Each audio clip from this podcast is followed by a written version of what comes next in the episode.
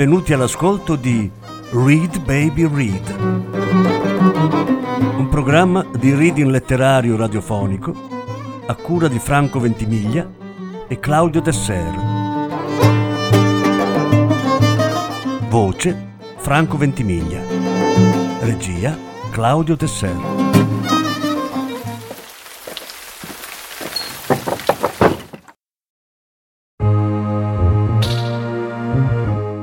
Don Lorenzo Milani. Brani tratti da Lettera a una professoressa, 1967. La calle mojada, corriendo a la fábrica donde trabajaba Manuel. La sonrisa la lluvia en el pelo, no importaba nada, ibas a con él,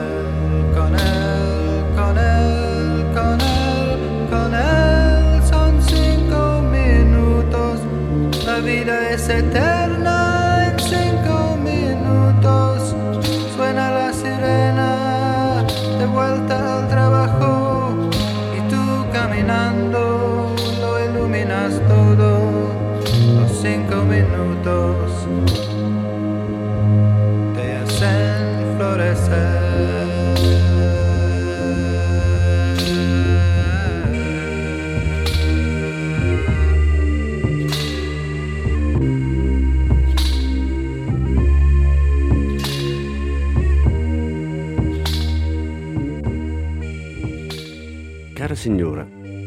di me non ricorderà nemmeno il nome. Ne ha bocciati tanti. Io invece ho ripensato spesso a lei, ai suoi colleghi, a quell'istituzione che chiamate scuola, ai ragazzi che respingete. Ci respingete nei campi e nelle fabbriche e ci dimenticate. Due anni fa in prima magistrale lei mi intimidiva. Del resto la timidezza ha accompagnato tutta la mia vita. Da ragazzo non alzavo gli occhi da terra strisciavo alle pareti per non essere visto. Sul principio pensavo che fosse una malattia mia o al massimo della mia famiglia. La mamma è di quelle che si intimidiscono davanti a un modulo di telegramma. Il babbo osserva e ascolta, ma non parla. Più tardi ho creduto che la timidezza fosse il male dei montanari. I contadini del piano mi parevano più sicuri di sé. Gli operai poi non se ne parla. Ora ho visto che gli operai lasciano ai figli di papà tutti i posti di responsabilità nei partiti e tutti i seggi in Parlamento. Dunque sono come noi. E la timidezza dei poveri è un mistero più antico. Non glielo so spiegare io che ci sono dentro. Forse non è né viltà né eroismo, è solo mancanza di prepotenza. Alle elementari lo Stato mi offrì una scuola di seconda categoria. Cinque classi in un'aula sola, un quinto della scuola a cui avevo diritto. È il sistema che adoperano in America, per creare le differenze tra i bianchi e i neri. Scuola peggiore ai poveri, fin da piccini. Finite le elementari avevo diritto a altri tre anni di scuola. Anzi, la Costituzione dice che avevo l'obbligo di andarci. Ma a Vicchio non c'era ancora la scuola media. Andare a Borgo era un'impresa. Chi ci si era provato aveva perso un monte di soldi e poi era stato respinto come un cane. Ai miei poi la maestra aveva detto che non sprecassero soldi. Mandatelo nel campo, non è adatto per studiare. Il babbo non rispose. Dentro di sé pensava, se si stesse di casa a Barbiana sarebbe adatto. A Barbiana tutti i ragazzi andavano a scuola dal prete. Dalla mattina presto fino a buio, estate e inverno. Nessuno era negato per gli studi. Ma noi eravamo di un altro popolo e lontani. Il babbo stava per arrendersi. Poi seppe che ci andava anche un ragazzo di San Martino. Allora si fece coraggio e andò a sentire. Quando tornò vidi che mi aveva comprato una pila per la sera, un gavettino per la minestra e gli stivaloni di gomma per la neve. Il primo giorno mi accompagnò lui. Ci si mise due ore, perché ci facevano strada col pennato e la falce. Poi imparai a farcela in poco più di un'ora. Passavo vicino a due case sole, coi vetri rotti, abbandonate da poco. A tratti mi mettevo a correre per una vipera o per un pazzo che viveva solo nella rocca e mi gridava da lontano. Avevo undici anni. Lei sarebbe morta di paura. Vede? Ognuno ha le sue timidezze. Siamo pari dunque, ma solo se ognuno sta a casa sua. o se lei avesse bisogno di dare gli esami da noi, ma lei non ne ha bisogno. Barbiana, quando arrivai, non mi sembrò una scuola, né cattedra, né lavagna, né banchi, solo grandi tavoli intorno a cui si faceva scuola e si mangiava. D'ogni libro c'era una copia sola. I ragazzi gli si stringevano sopra. Si faceva fatica a accorgersi che uno era un po' più grande e insegnava. Il più vecchio di quei maestri aveva 16 anni, il più piccolo 12, e mi riempiva di ammirazione. Decisi fin dal primo giorno che avrei insegnato anch'io. La vita era dura anche lassù, disciplina e scenate da far perdere la voglia di tornare. Però chi era senza basi, lento o svogliato, si sentiva il preferito. Veniva accolto come voi accogliete il primo della classe. Sembrava che la scuola fosse tutta solo per lui.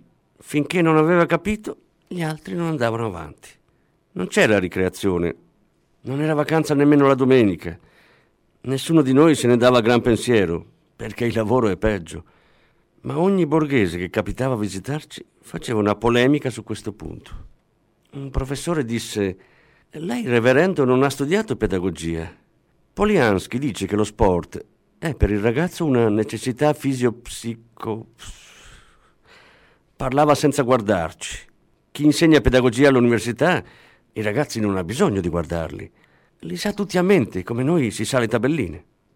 Finalmente andò via e Lucio, che aveva 36 mucche nella stalla, disse: La scuola sarà sempre meglio della merda.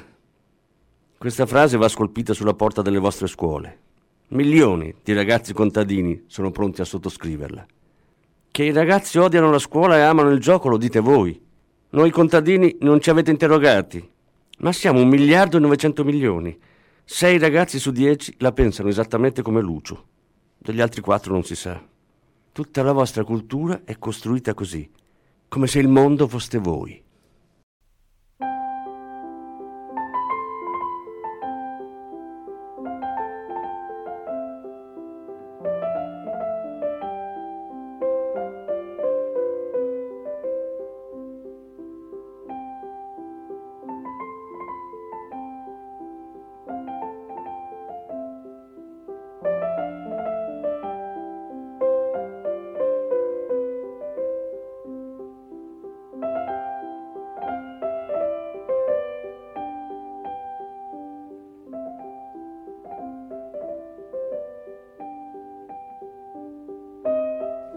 L'anno dopo ero maestro, cioè lo ero tre mezze giornate alla settimana.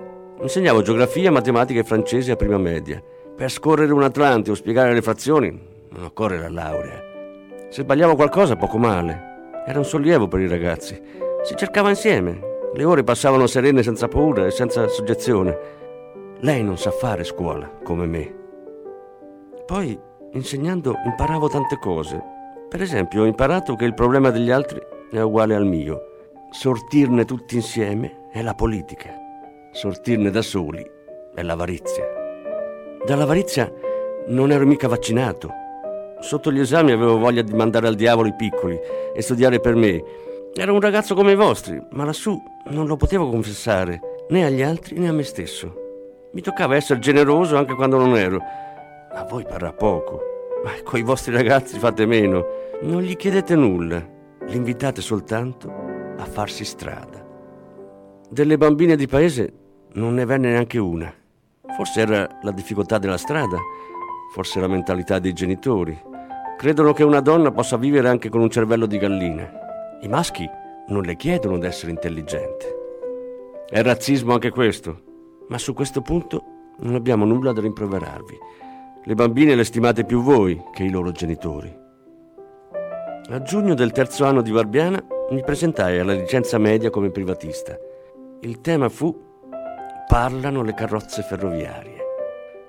A Barbiana avevo imparato che le regole dello scrivere sono avere qualcosa di importante da dire e che sia utile a tutti o a molti, sapere a chi si scrive, raccogliere tutto quello che serve, trovare una logica su cui ordinarlo eliminare ogni parola che non serve, eliminare ogni parola che non usiamo parlando, non porsi limiti di tempo. Così scrivo con i miei compagni questa lettera. Così spero che scriveranno i miei scolari quando sarò maestro.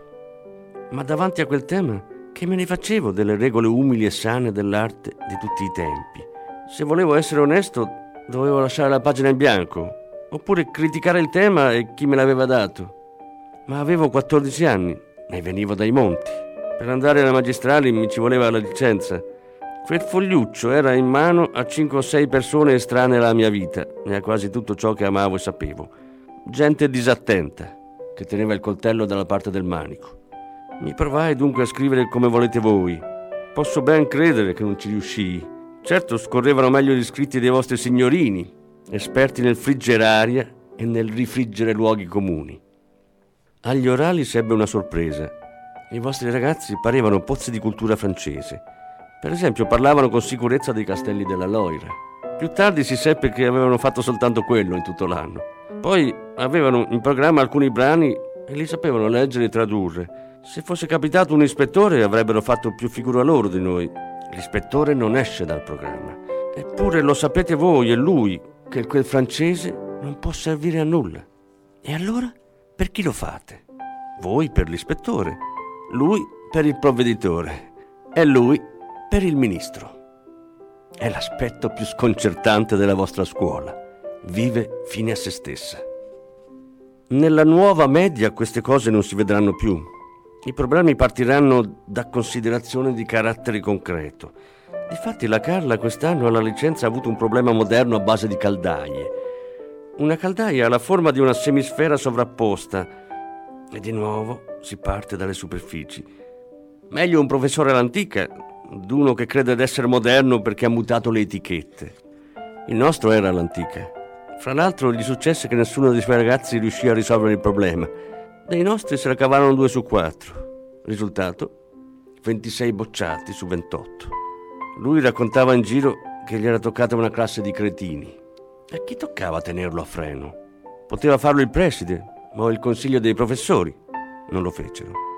Potevano farlo i genitori, ma finché avrete il coltello dalla parte del manico, i genitori saranno zitti. E allora o levarvi di mano ogni coltello, voti, pagelle, esami, o organizzare i genitori. Un bel sindacato di babbi e mamme capace di ricordarvi che vi paghiamo noi e vi paghiamo per servirci, non per buttarci fuori. In fondo sarebbe il vostro bene. Quelli che non ricevono critiche invecchiano male, si estraniano dalla storia che vive e progredisce. Diventano quelle povere creature che siete voi. La scuola ha un problema solo, i ragazzi che perde. La vostra scuola dell'obbligo ne perde per strada 462.000 all'anno. A questo punto gli unici incompetenti di scuola siete voi che li perdete e non tornate a cercarli. Non noi che li troviamo nei campi e nelle fabbriche e li conosciamo da vicino. I problemi della scuola li vede la mamma di Gianni, lei che non sa leggere, ricapisce che ha in cuore un ragazzo bocciato e ha la pazienza di mettere gli occhi sulle statistiche. Allora le cifre si mettono a gridare contro di voi. Dicono che di Gianni ce n'è milioni e che voi siete o stupidi o cattivi. A giugno la maestra boccia sei ragazzi. Disobbedisce alla legge del 24 dicembre 1957 che la invita a portarseli dietro per i due anni del primo ciclo. Ma la maestrina non accetta ordini dal popolo sovrano. Boccia e parte per il mare. Bocciare è come sparare in un cespuglio. Forse era un ragazzo, forse una lepre. Si vedrà a comodo. Fino all'ottobre seguente non sapete cosa avete fatto. È andato a lavorare o ripete? E se ripete gli farà bene o male? Si farà le basi per seguitare meglio o invecchierà malamente su programmi non adatti per lui? La maestra invece è difesa dalla sua smemoratezza di mamma a mezzo servizio. Chi manca è il difetto che non si vede. Ci vorrebbe una croce o una bara sul suo banco per ricordarlo. Invece al suo posto c'è un ragazzo nuovo, un disgraziato come lui. La maestra gli si è già affezionata. Le maestre sono come i preti e le puttane. Si innamorano alla svelta delle creature. Se poi le perdono, non hanno il tempo di piangere. Il mondo è una famiglia immensa. C'è tante altre creature da servire. È bello vedere di là dall'uscio della propria casa. Bisogna soltanto essere sicuri di non aver cacciato nessuno con le nostre mani. Voi dite di aver bocciato i cretini e gli svogliati. allora sostenete che Dio fa nascere i cretini e gli svogliati nelle case dei poveri. Ma Dio non fa questi dispetti ai poveri. È più facile che i dispettosi siate voi. Solo i figlioli degli altri qualche volta paiono cretini. I nostri no, standogli accanto ci si accorge che non sono. E neppure svogliati. O perlomeno sentiamo che sarà un momento, che gli passerà, che ci deve essere un rimedio. Allora è più onesto dire che tutti i ragazzi nascono uguali e se in seguito non lo sono più, è colpa nostra e dobbiamo rimediare. Le mode gli hanno detto che i 12-21 anni sono l'età dei giochi sportivi e sessuali, dell'odio per lo studio. Gli hanno nascosto che i 12-15 anni sono l'età adatta per impadronirsi della parola, i 15-21 per usarla nei sindacati e nei partiti. Gli hanno nascosto che non c'è tempo da perdere. A 15 anni, addio a scuola. A 21 si avvicina all'età dei pensieri privati. L'unica difesa dei poveri contro le mode potreste essere voi. Lo Stato vi dà 800 miliardi l'anno a questo scopo. Ma siete ben miseri educatori, voi che offrite 185 giorni di vacanza contro 180 di scuola. 4 ore di scuola contro 12 senza scuola. Un imbecille di preside che entra in classe e dice il provveditore ha concesso vacanza anche il 3 novembre. Sente un urlo di gioia e ne sorride compiaciuto. Avete presentato la scuola come un male e dovevano riuscire ad amarla i ragazzi. Il curioso è che lo stipendio per buttarci fuori ve lo paghiamo noi, gli esclusi. Povero è chi consuma tutte le sue entrate, ricco chi ne consuma solo una parte. In Italia, per un caso inspiegabile, i consumi sono tassati fino all'ultima lira le entrate solo per burla. Mi hanno raccontato che i trattati di scienza delle finanze chiamano questo sistema indolore. Indolore vuol dire che i ricchi riescono a far pagare le tasse soltanto ai poveri senza che se ne avvedano. All'università certe cose si dicono. C'è solo signorini. Invece nelle scuole inferiori è proibito parlarne. Non sta bene far politica a scuola. Il padrone non vuole.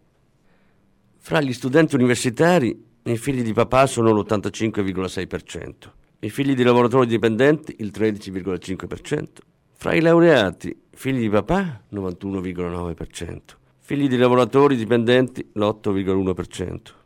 Se i poveri facessero gruppo a sé potrebbero significare qualcosa, ma non lo fanno. Anzi, i figli di papà li accolgono come fratelli e gli regalano tutti i loro difetti. In conclusione, 100% di figli di papà.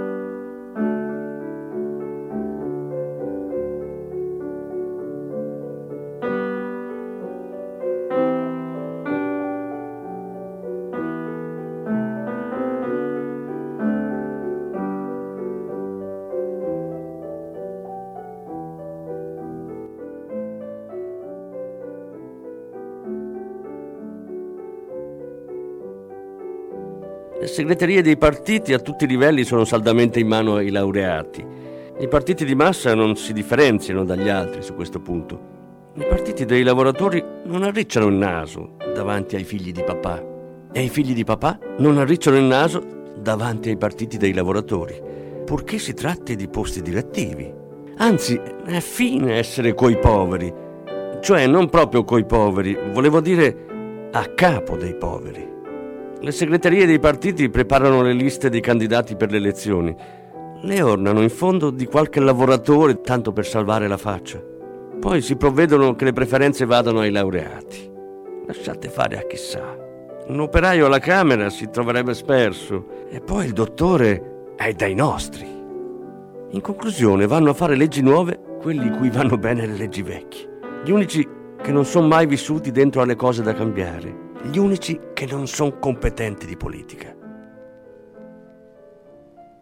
Cercasi un fine. Bisogna che sia onesto, grande, che non presupponga nel ragazzo null'altro che d'essere uomo, cioè che vada bene per credenti e atei. Io lo conosco. Il priore me l'ha imposto fin da quando avevo 11 anni e ne ringrazio Dio.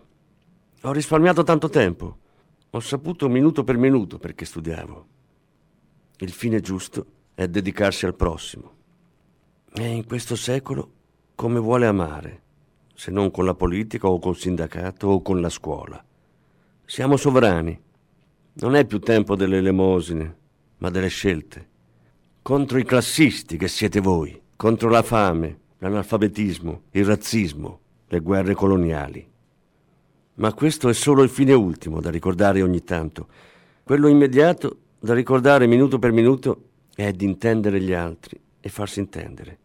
E non basta certo l'italiano, che nel mondo non conta nulla. Gli uomini hanno bisogno d'amarsi, anche al di là delle frontiere. Dunque bisogna studiare molte lingue, e tutte vive. La lingua poi è formata dai vocaboli di ogni materia, per cui bisogna sfiorare tutte le materie un po' alla meglio per arricchirsi la parola. Essere dilettanti in tutto e specialisti solo nell'arte del parlare. Quando la nuova media fu discussa in Parlamento, noi, i muti, si stette zitti perché non c'eravamo. L'Italia contadina assente là dove si parlava della scuola per lei. Discussioni interminabili tra parti che sembravano opposte ma erano uguali. Tutti usciti dai licei, incapaci di vedere un palmo più in là della scuola che li aveva partoriti. Come avrebbe potuto un signorino parlarsi addosso, sputare su se stesso, sulla cultura deforme che era lui, erano le parole stesse che diceva. I deputati si divisero in due parti, le destre a proporre il latino, le sinistre le scienze. Non ci fu uno che pensasse a noi, che ci fosse stato dentro, che avesse faticato a seguire la vostra scuola. Topi di museo le destre, topi di laboratorio i comunisti. Lontani gli uni e gli altri da noi, che non si parla e sa bisogno di lingua d'oggi e non di ieri, di lingua e non di specializzazioni perché è solo la lingua che fa uguali. Uguale è chi sa esprimersi e intende l'espressione altrui. Che sia ricco o povero importa meno, basta che parli. Gli onorevoli costituenti credevano che si patisse tutti la voglia di cucir budella o scrivere ingegnere sulla carta intestata. I capaci e meritevoli, anche se privi di mezzi, hanno diritto di raggiungere i gradi più alti degli studi. Tentiamo invece di educare i ragazzi ha più ambizione, diventare sovrani, altro che medico o ingegnere. Quando possederemo tutti la parola, gli arrivisti seguitino pure i loro studi. Vadano all'università, arraffino diplomi, facciano quattrini, assicurino gli specialisti che occorrono. Basta che non chiedano una fetta più grande di potere come han fatto finora. Povero Pierino, mi fai quasi compassione. Il privilegio l'hai pagato caro deformato dalla specializzazione, dai libri, dal contatto con gente tutta uguale. Perché non vieni via? Lascia l'università, le cariche, i partiti. Mettiti subito a insegnare. La lingua solo e null'altro. Fai strada ai poveri senza farti strada. Smetti di leggere, sparisci. È l'ultima missione della tua classe. Non tentare di salvare gli amici vecchi. Se gli riparli anche una volta sola, sei sempre come prima. Neanche per la scienza non ti dar pensiero. Basteranno gli avari a coltivarla. Faranno anche le scoperte che servono per noi. Irrigheranno il deserto. Caveranno braccioline dal mare. Vinceranno malattie. A te che te ne importa? Non dannarti l'anima e l'amore per cose che andranno avanti anche da sé.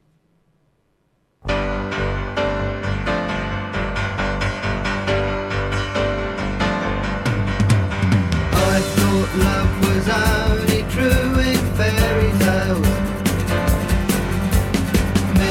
for someone else,